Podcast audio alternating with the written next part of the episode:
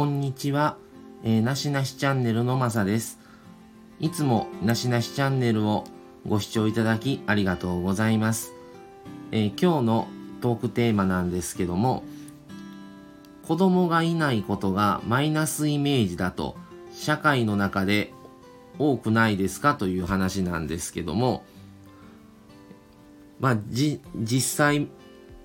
結婚してなかなか子供を授からない。でも、えー、子供がやっぱり欲しいっていう方で、まあ不妊治療をされてる方もおられたりとか、まあそういうことも最近よく、まあもうそういう話も一般的になってると思います。で、まあ最終的に結論を先に言ってしまうと、まあ、2人が納得してたらそれでいいんじゃないかっていうことなんですね。でもちろんそれは2人もちろん費用不妊治療しようと思ったらその先も見えないですし費用的にもまあちょっと詳しくわからないですけども結構費用もかかるっていうことも聞いてます。でも2人の中でそれでもそうしたいっていう納得同意のもとでそれをしてるので、それはありだと思います。で、まあ、今最近、ディンクスっていう言葉があって、子供を産まない、作らないっていう言葉もちょっと流行り出してきてます。で、まあ、二人にとってどう、納得すればどうでもいい、どうとでもいいんじゃないかっていうことなんですけども、一般的な考えとして子供がいないっていうのはまあちょっと不幸せ不幸まあ極端に言えば不幸だとで子供がいれば幸せだという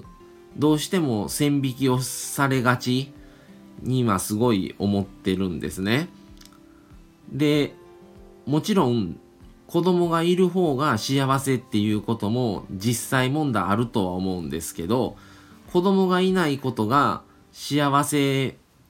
ではない幸せなことが何もないみたいな考え方をっていうのがまだまだ根付いてるような気がしてそれはどうなのかなっていうことを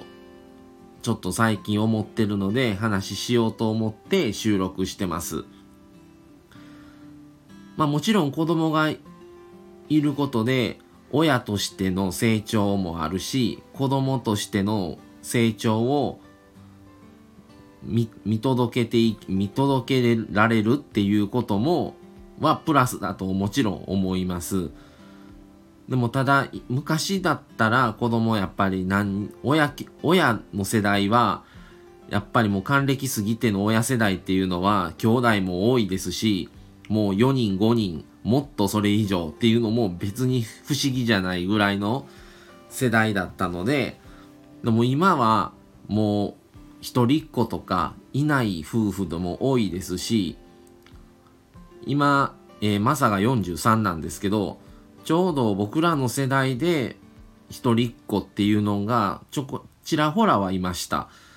でも、まだ言うても2人3人っていう兄弟は割と多いですね。多かったんですけど、もう今は全然そういうのもないし、現実的に子供を産みます、育てますってなると、どうしても奥さん、まあね、もちろん旦那さんもなんですけども、育てないといけない時間を、が必要になってくるので、共働きが難しい。2人とも正社員で働くのが難しい片方がパートアルバイトで働いてでも働いてない時間となったら子育て家の家事をしないといけないっていうことでなかなか共働きで正社員2人が働いてってならないと生活もままならなかったりする世の中だと思うんですね。だからよく政治で最近は子供を産まないとか子供が作れない環境をどんどんないかして子供もっと産んでください的な表面的なことを言うてるのがすごくえもっと深掘りして考えたらって思うことがすごく多いんですけどまあ政治家の人らは基本的に皆さんお金はあるのでそういう不自由をされることがないのでそこに考えることがないんだろうなと思うんですけども今なかなか片方だけが働いて片方がもう働かずに家のことをしてってなるとよほどの給料があるご主人とかでないと生活ってもうやっていけないと思うんですね。で、2人で働いてるから生活が成り立つし、多少なりとも貯金もできるけども、これ片方になったら給料半分になりますし、まあ半分で済むならまだいいけども、下手したら、ところ、ね、じ、あの、ご夫婦によっては半減以下になってしまう給料が、じゃあどうするん？家賃も払えない、ローンも払えないっていうこともすごく多いと思うんです。っていうことを考えると、一概にどうなのかなっていうのは、すごく夫婦で思ってたりもしていて、まあ二人であることで、二人とも無理をしない範囲で働きながら、家のことも家事分担もできるし、フットワークが軽いので、もちろんその土地にずっと住まないといけないっていうこともないですし、ちょっとどっか行こうかなっていうのでも子供がいるからとかっていうしがらみがないので、そういう意味では夫婦でいながらも自分の時間も取りやすいですし、夫婦としてフットワークも軽いので、あちこち行くことも割と子供がどうこうとかいうその辺のことも考えずに割と身動きは取りやすいっていうところでいないことがまあ不幸だけではないのかなっていうふうによく考えたりはしてます。もちろんいないのでいたらどういう状況なのかっていうことは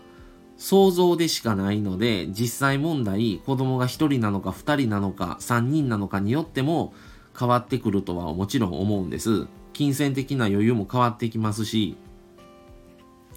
ましてや2人3人とかなるとなかなか共働きっていうじできる時間って相当短くなってくるんじゃないかなと思ったりで働いてなかったら家のことをしてでも